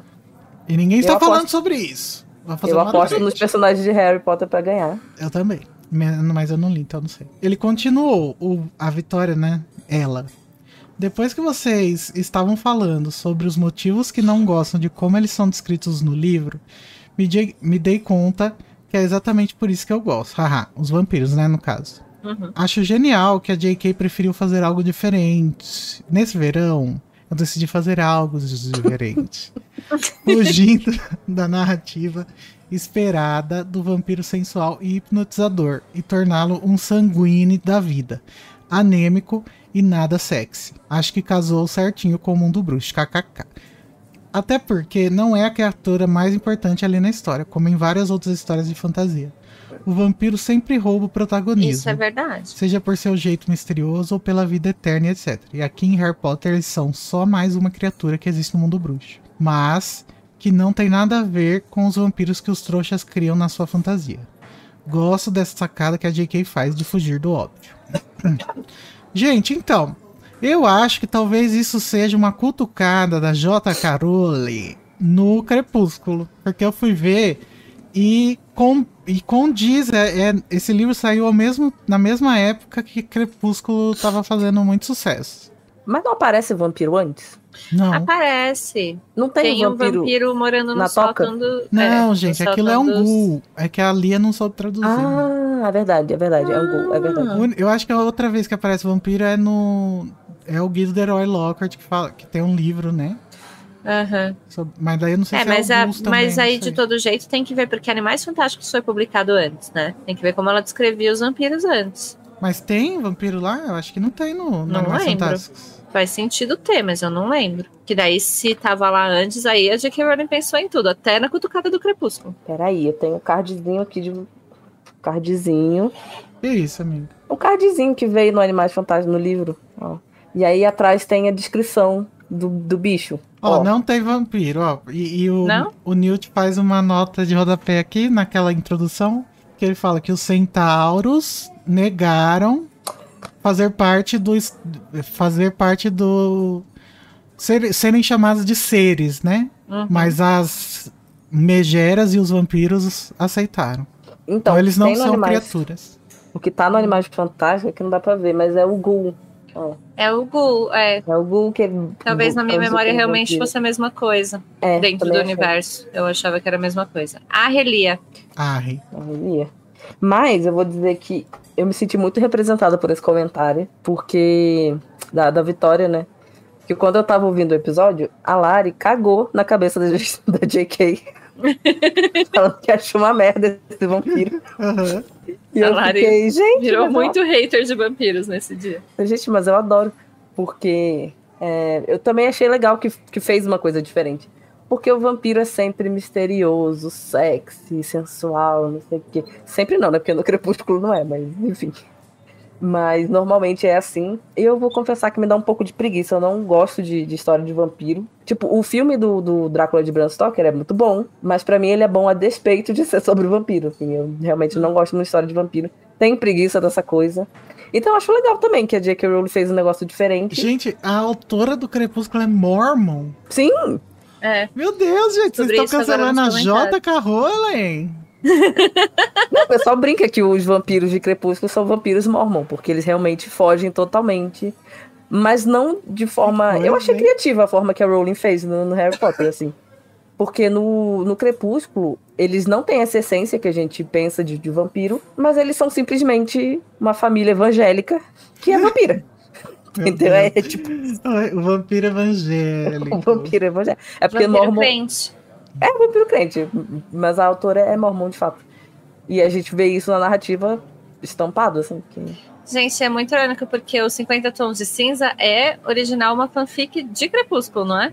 Isso. Então, o que A saiu da, da saga Mormon foi uma putaria Mormon, olha só. Mas essas coisas andam juntas. Ah, eu, eu lembro que um tempo atrás eu fui na Wikipédia da, da Anne Rice eu tava vendo que livros ela escreveu. E ela escreveu tanto livro católico quanto a saga dos vampiros, que é- tem uma putariazinha, né? Putariazinha gay. Eu fiquei, gente, que versátil, né? A. Monique falou, "Mar- mas Mormon pode fazer tudo um pouquinho, gente. Já frequentei um tempo.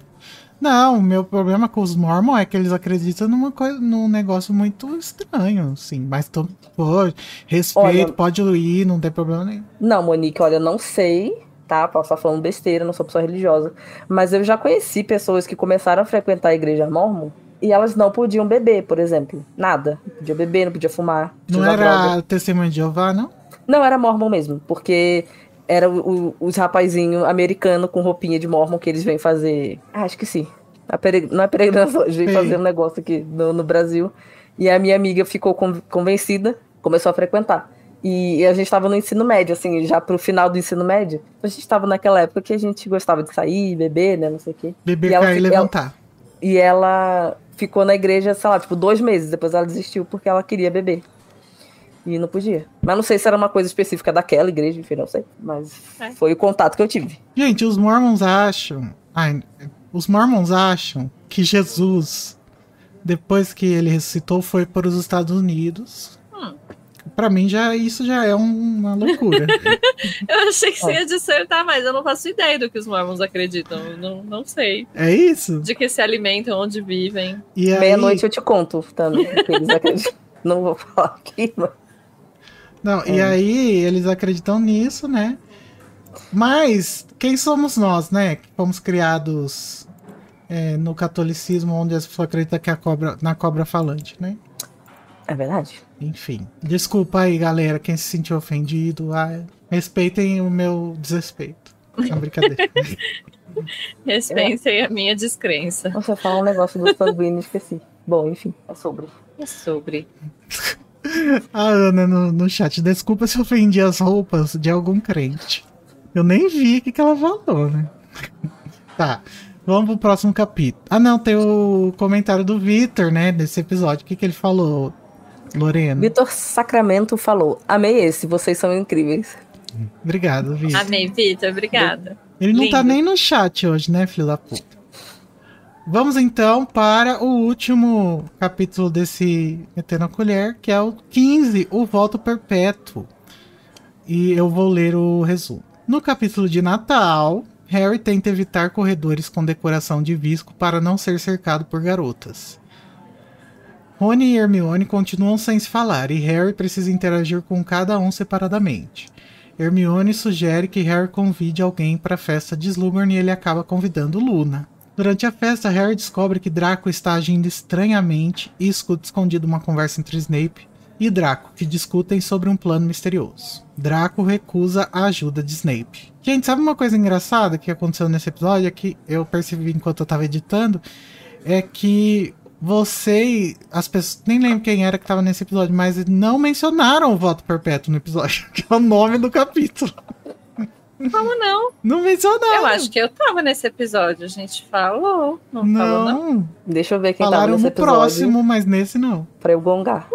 Ah, ainda bom. não. Só se eu tava no próximo, então. É, pode ser. Que eu lembro de falar. Não, nem. Posso estar criando memórias também. É, não dá mais pra acreditar, né? Mas pela, pela, pelo resumo, eu acho que eu tava nesse episódio. É que, bom, sempre que eu tô nesses episódios, o meu foco é o momento malhação. Então, eu lembro de falar sobre o Harry e a Luna indo juntos como amigos pra festa do Slughorn. Mas eu acho que foi no próximo. Foi só falar no Vitinho que ele apareceu no chat. Mas vamos lá, o que, que o Vitor Figueiredo disse, Tami? Ele disse: Oi, gente linda da Casa Elefante. Oi. Oi. Vim dar uns centavozinhos ou uns nuques sobre uma coisa citada no episódio. Conhecemos o Sanguine, agora eu vou ler sem trema, para clamar pela volta da trema. Conhecemos o Sanguine e o biógrafo na festinha de Natal do Slug. A, de, a ele escreveu Slug. Não, ele tem legal. essa mania de ficar escrevendo as coisas foneticamente. foneticamente, acho ótimo. E vemos lá o posicionamento profissional do homem sobre a biografia do Harry, além da versão do guri lida com humildade pelos outros, além da versão do guri lidar, Lida como a gente lida, lê. lida de ler, ah, É, lida como humildade pelos outros. O curioso é que a J.K., também escrito foneticamente lindo, provavelmente mostrou aqui a versão do Harry quanto a biografias, muito provavelmente causada tanto pela dona Rita Skeeter e o Profeta Diário no ano pas- escolar passado. Faz sentido. E essa versão por biografia será ainda mais externada no próximo livro por alguns fatores. A autora da biografia A Vida e as Mentiras de Alvo Dumbledore ser ninguém menos que a jornalista mais utilizada pelo menino, Rita Skeeter, todo o ar de circo ao redor da vida pessoal do diretor, além de toda a exposição que provavelmente nunca sairia pelas mãos e bocas do alvo e do Aberforth. Todo o sentimento de raiva que o Harry sentiu com o Dumbledore, ai gente, melhor grafia, Dumbledore, e com tudo que ele não falou ou deixou explicado, toda a humanização da figura do diretor, sendo feita principalmente pela imagem dele estar na lama, toda a raiva que o Harry sentirá com a situação toda por estarem destruindo uma figura importante para ele que foi apagada de sua vida ainda muito recentemente, cujo luto nem foi digerido ainda, resultando em mais raiva e remorso pela situação toda, mais raiva que qualquer outra coisa. Dito tudo isso acima, fica a minha fanficada de leve. Com toda a versão do Harry à fama e os holofotes da mesma, além de sua versão a biografias e a mídia sensacionalista, eu tenho para mim que ele nunca fará uma biografia de próprio punho ou não, e muito menos autorizaria o mesmo. Imaginando que ele não se tornou o arrombado de criança amaldiçoada.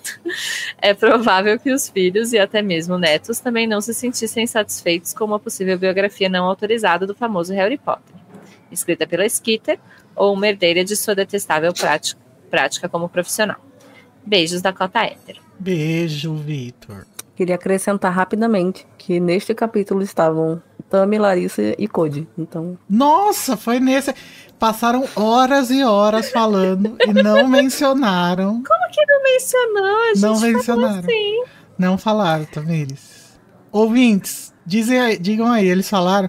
Porque chega no, no final do episódio, vocês, vocês não falaram. Mas, gente, não é possível que foi, foi, foi umas 5 horas de gravação bruta. Não é possível. Não, Deus me livre, né? ou o Se Igor, fosse, eu ia recusar editar, ia botar sem edição. ou o Igor Eu tirou, Foi muito tempo. tirou da edição e agora tá fazendo gaslight. Ó, Não. Quem sabe? tóxico. Ah, Olha o plano que eu ia. Tudo um plano pra cancelar a gente, porque a gente não falou do tema do capítulo. Mas eu acho que a gente chegou a falar sobre. Ah, eu realmente só lembro da. Ou da pode festinha. ser que eu editei e não me Eu não esqueci, lembro. sei lá. Foda-se. Fico tagarelando muitas horas, depois não sei mais o que, que eu falei. É, então, sobre o comentário, né, aí do, do Victor. Uhum. Eu acho que o Harry é uma pessoa dessa que não vai aceitar nunca fazer uma biografia. E isso eu acho que reflete um pouco da Rowling, né? Ela é Sim. essa pessoa, né? Que tipo, ah, ela precisa ter uma história com a moça lá do podcast pra poder dar o, entrevista pra ela. Não pode ser. Uhum. Sim, ela escreve livro com sob pseudônimo para não falarem dela.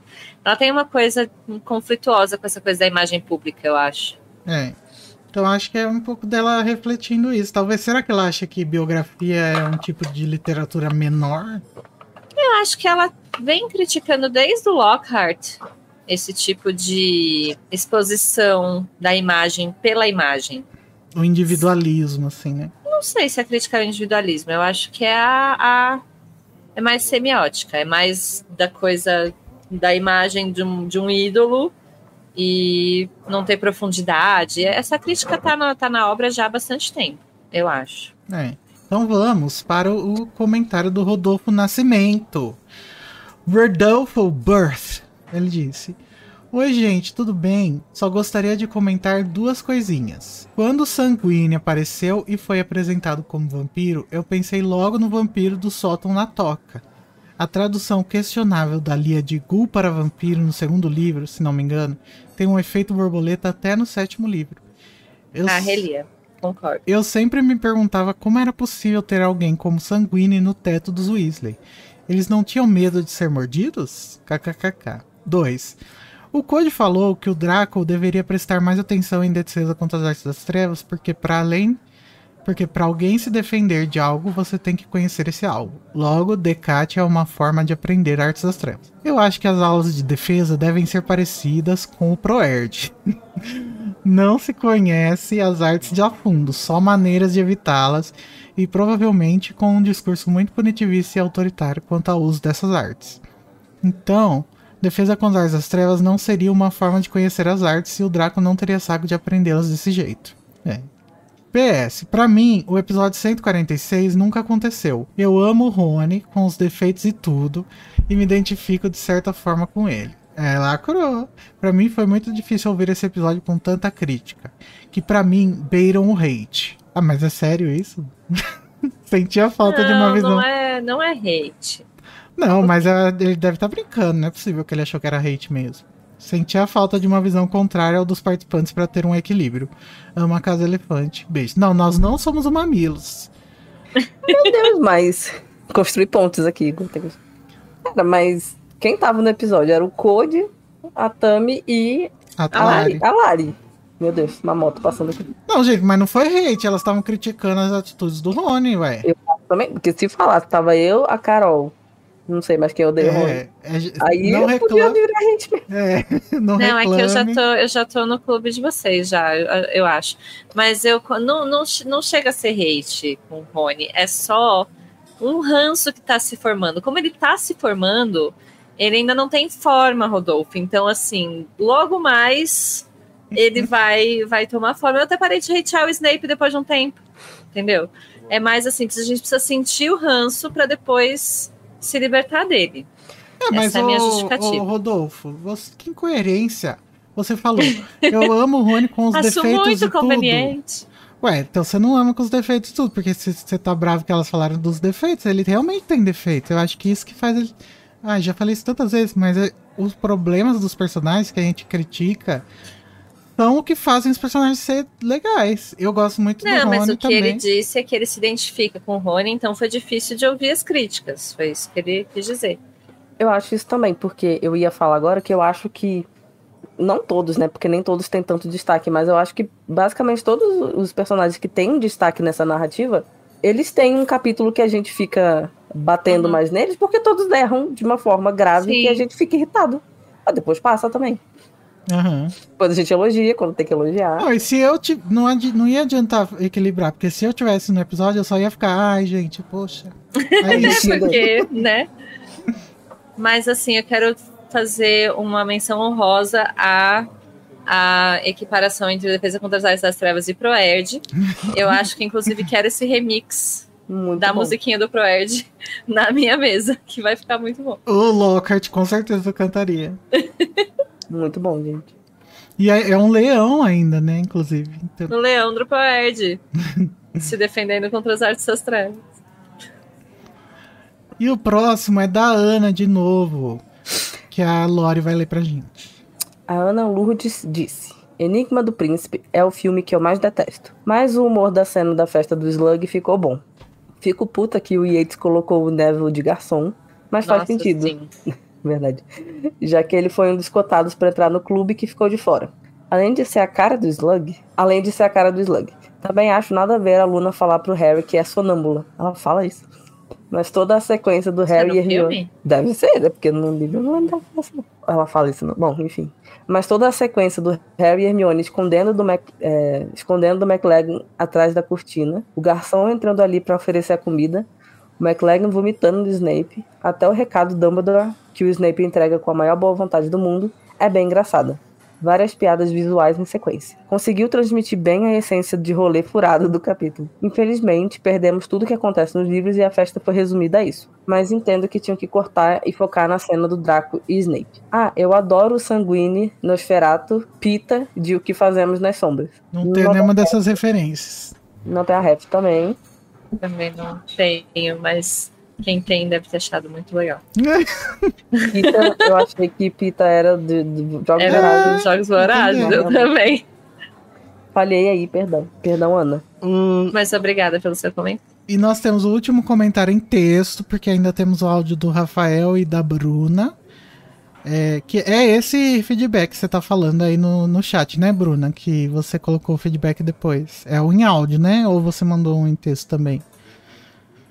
E o último que a gente vai ler é o do Vitor Sacramento. O último comentário desse Metendo a Colher, que foi permeado por comentários do Vitor Sacramento. Eu acho que ele foi o, único ouvinte que comentou em todos, ó, lacrou. Lacrou. E ele comentou o seguinte: amei o episódio.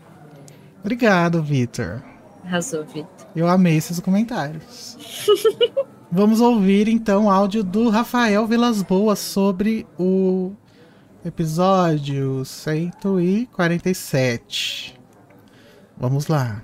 Olá, Elefanters! Olá. Primeiramente, queria agradecer a vocês por esse maravilhoso trabalho que vocês têm feito. Estou aqui no meu local de trabalho agora, trabalhando até tarde, quase sempre.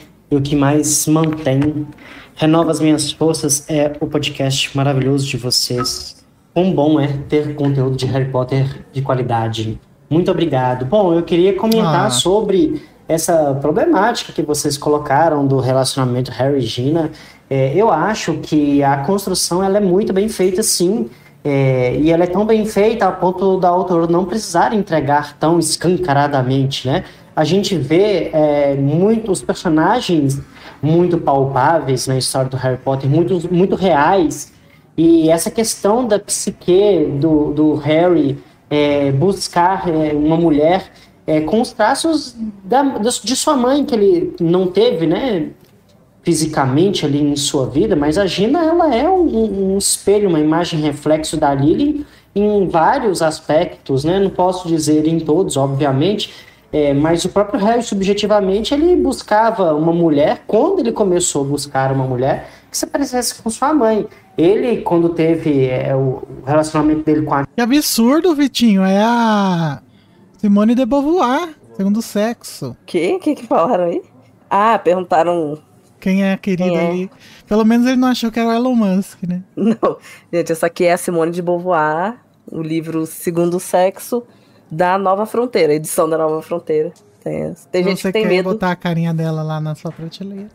Exatamente. Boa edição, inclusive. Show foi um desastre porque na verdade o que ele idealizou como relacionamento ele viu que não encontrava naquela menina, né? Porque o que ele tinha, o que ele subjetivamente buscava era uma pessoa como a Gina que sempre esteve ali, né? Ele vivenciou várias é, situações ao lado da Gina. Por isso que é, a poção é, a Félix Felice para, para o Harry, desculpa, a poção do amor é, exalava aqueles cheiros, né? Os cheiros de Gina. Ou era Félix Feliz? Bom, Não, mas enfim, a poção que, o, que eles veem na primeira aula, né? Dos cheiros. Então, é, eu acho que sim, a construção do casal Harry e Gina, ele é perfeito. Diferente de, de Rony e Hermione, que apesar de não faz sentido eles terem ficado juntos, né? É, a não ser que o Rony tenha evoluído como ser humano, porque ali era um relacionamento fadado ao fracasso, né? Como que a Hermione, uma mulher tão independente e inteligente, aceitaria um cara tão ogro, tão agressivo, um relacionamento abusivo? Mas enfim, é, fica aqui minha opinião de fã e a gigante gratidão pelo trabalho lindo e maravilhoso de vocês. Muito obrigado. Obrigado, Rafael. Amei a parte que você nos enaltece. Odiei a parte que você falou que o relacionamento Ron e Hermione é, tudo esses absurdos aí que você falou. Não gostei, tá? Porque Romione é o único casal que foi construído desde o primeiro livro, tem construção do primeiro até o último livro. O Ron e Hermione tem tudo de bom entre si. Eles não, te- não teriam. eles, eles não teriam relacionamento tóxico, coisa nenhuma. Você inventou isso aí. Porque a Hermione, uma pessoa tão é, evoluída, independente, ficaria com o Rony? Porque ela não é, na verdade, essa pessoa tão evoluída e independente. A gente percebe muito bem durante a série que Pera. ela tem muitos problemas. Eu tava concordando. Ela tem muitos problemas de autoestima, de não sei o que, que a personalidade do Rony dá match, entendeu? Eu amo que a defesa do, do Igor é que a Hermione ficou com o Rony porque ela não é sensata. Porque, Eu na fico com o verdade, Rony ela é, ela não tem autoestima. porque ela é ma- maluca, sem Ai, como vocês estão distorcendo o que eu falei. Cancelado. É isso. Não, o Rony é tóxico, é uma pessoa tá mais a Hermione. Gente, vocês. sabe? Isso é Não o tem- argumento do próprio. Rafael. O Rafael que falou que ela é perfeita e não ficaria com um idiota. Lógico que ficaria, gente. O que mais tem nesse amigo, mundo é que é a pessoa perfeita com Precisava idiota. fazer objeções. Tá. Não, a Hermione não é perfeita, mas o que eu acho legal de, de Hermione é isso, é porque é construído desde o começo. Eles se gostam muito e é muito fofo, e aí o Rony vai ficando essa pessoa aí meio, meio. Entendeu? Que fez eu repensar se eu chipava eles dois mesmo. Mas eles se amam. Gente, o Sabe? Rony é babaca porque ele ama a Hermione. Porque ele, ele, ele tá fazendo essas coisas porque ele quer se aparecer pra ela. Não. É, sim, senhora. Ele quer se Essas- aparecer no geral. Essas opiniões aí são apenas do Igor Moreto, tá? Eu não tenho nada. Se vocês quiserem, eu faço um, um texto, tá? Mentira, não vou fazer. Eu não quero, não, obrigado. Mas, sobre, sobre o. Harry e a Gina, ah, o Rafael tá, tá vendo o mundo, o mundo invertido, falando que foi perfeitamente construído e o Hermione não. Não é possível.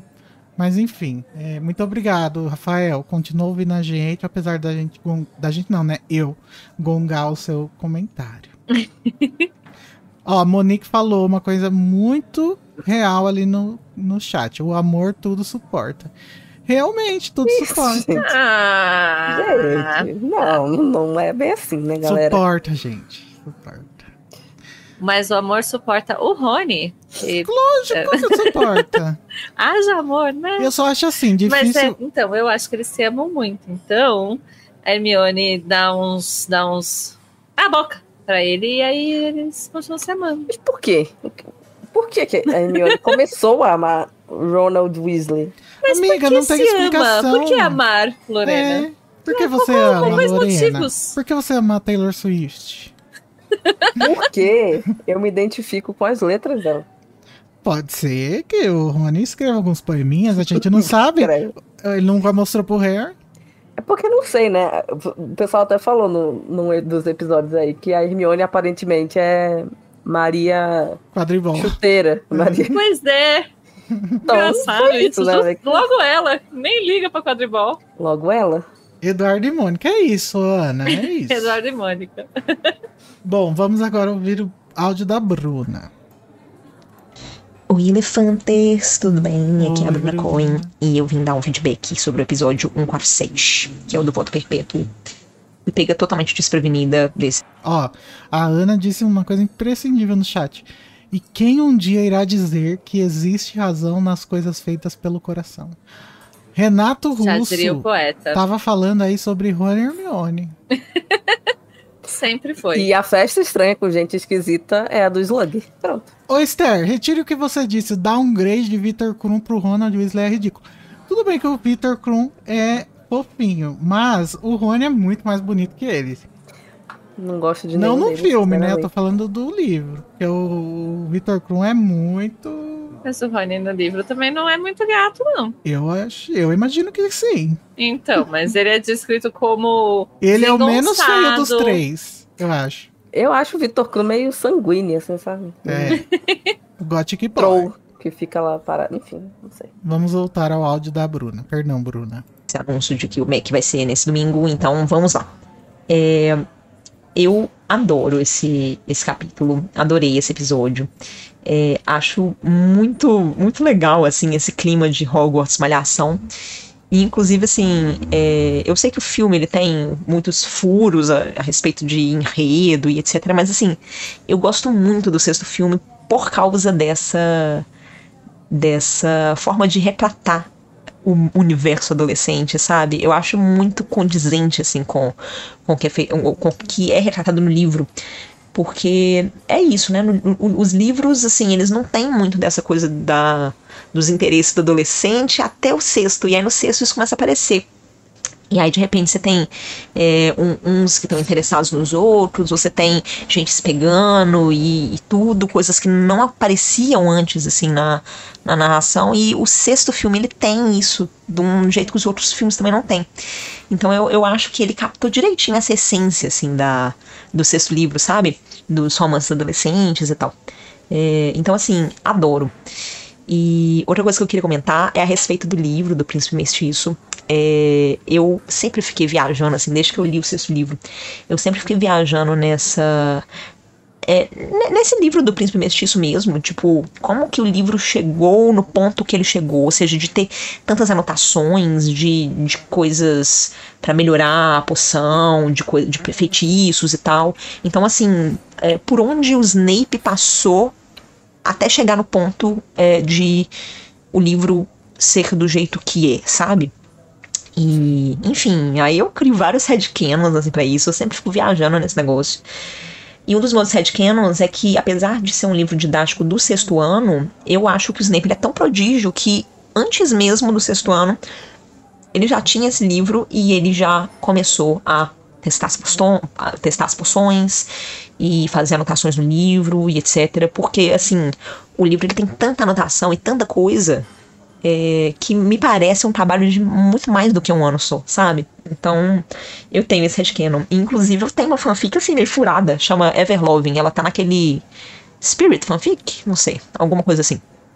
É, é uma fanfic, assim, que eu abandonei ela, tem completo e tal.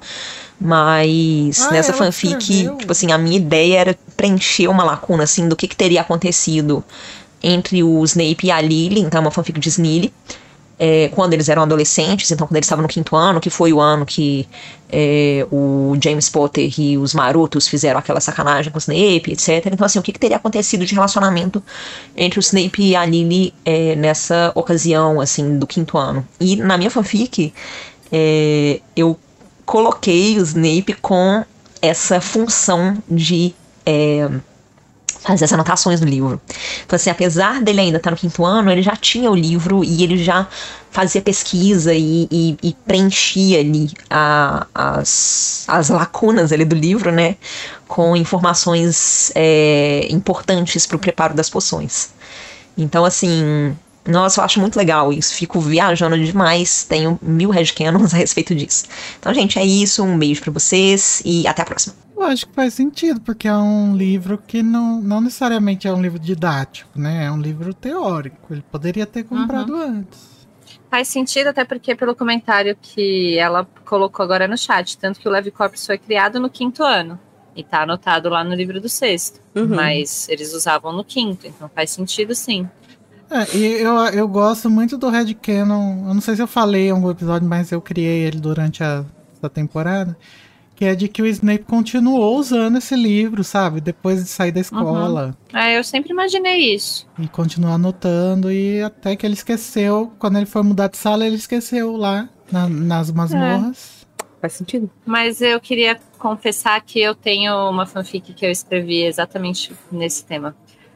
Foi a única que eu já escrevi, mas é tipo uma cena entre o Snape e a Lily logo depois do daquele ocorrido, assim, porque é uma lacuna que eu acho que é muito significativa, né, nessa uhum. história. Como que daquele. que O Harry justamente passa. É por, por isso que ele vai na penseira querer conversar e falar sobre isso, que como, como que as coisas viraram o que viraram a partir daquele momento.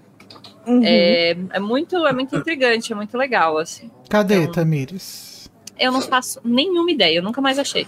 Ah. Publiquei em algum site, eu não sei mais onde tá, não lembro. Mas eu tenho essa fanfic parecida aí com a da Bruna, só para confessar. Devem ter muitas, né? Porque realmente é um dos assuntos mais interessantes, uma das lacunas mais interessantes.